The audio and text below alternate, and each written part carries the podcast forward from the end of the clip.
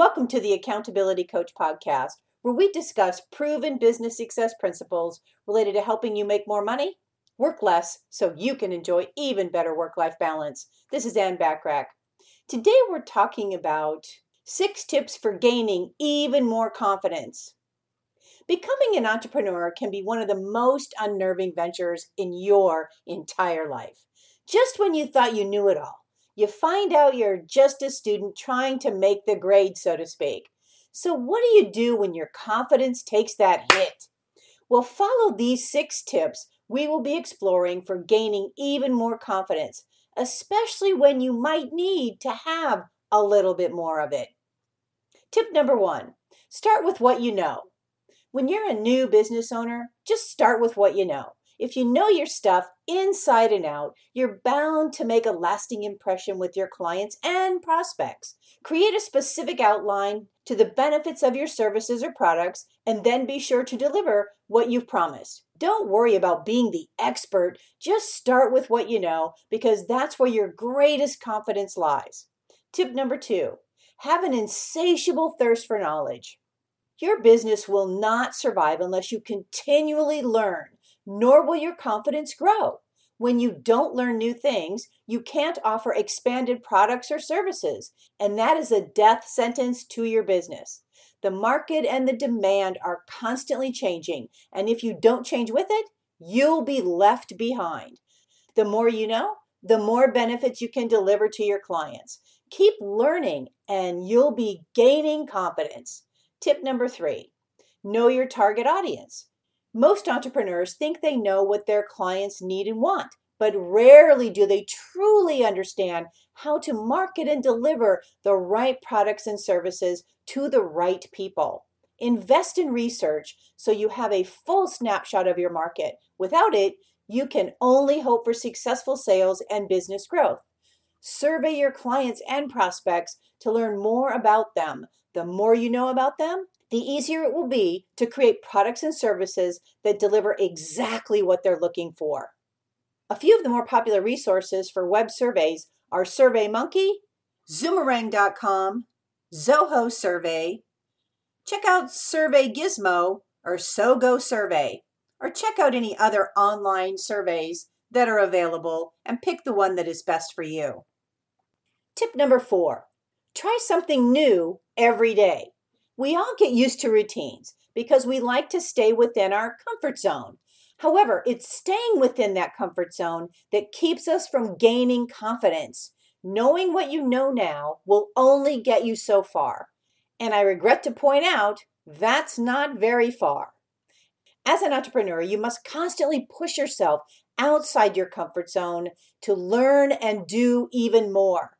This only benefits you but it also benefits your clients and prospective clients, which will grow your business.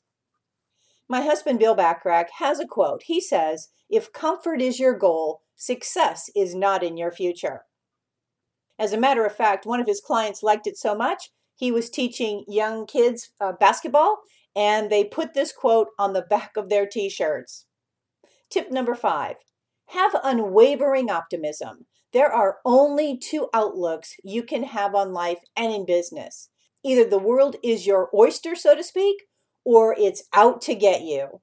It's only the latter that will not support your success and confidence.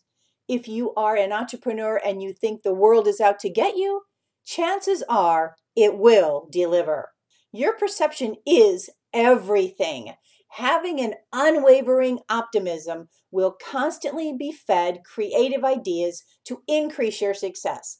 Obstacles will melt, challenges will be seen as opportunity, and you will have peace of mind that you can conquer anything. Tip number six success breeds confidence.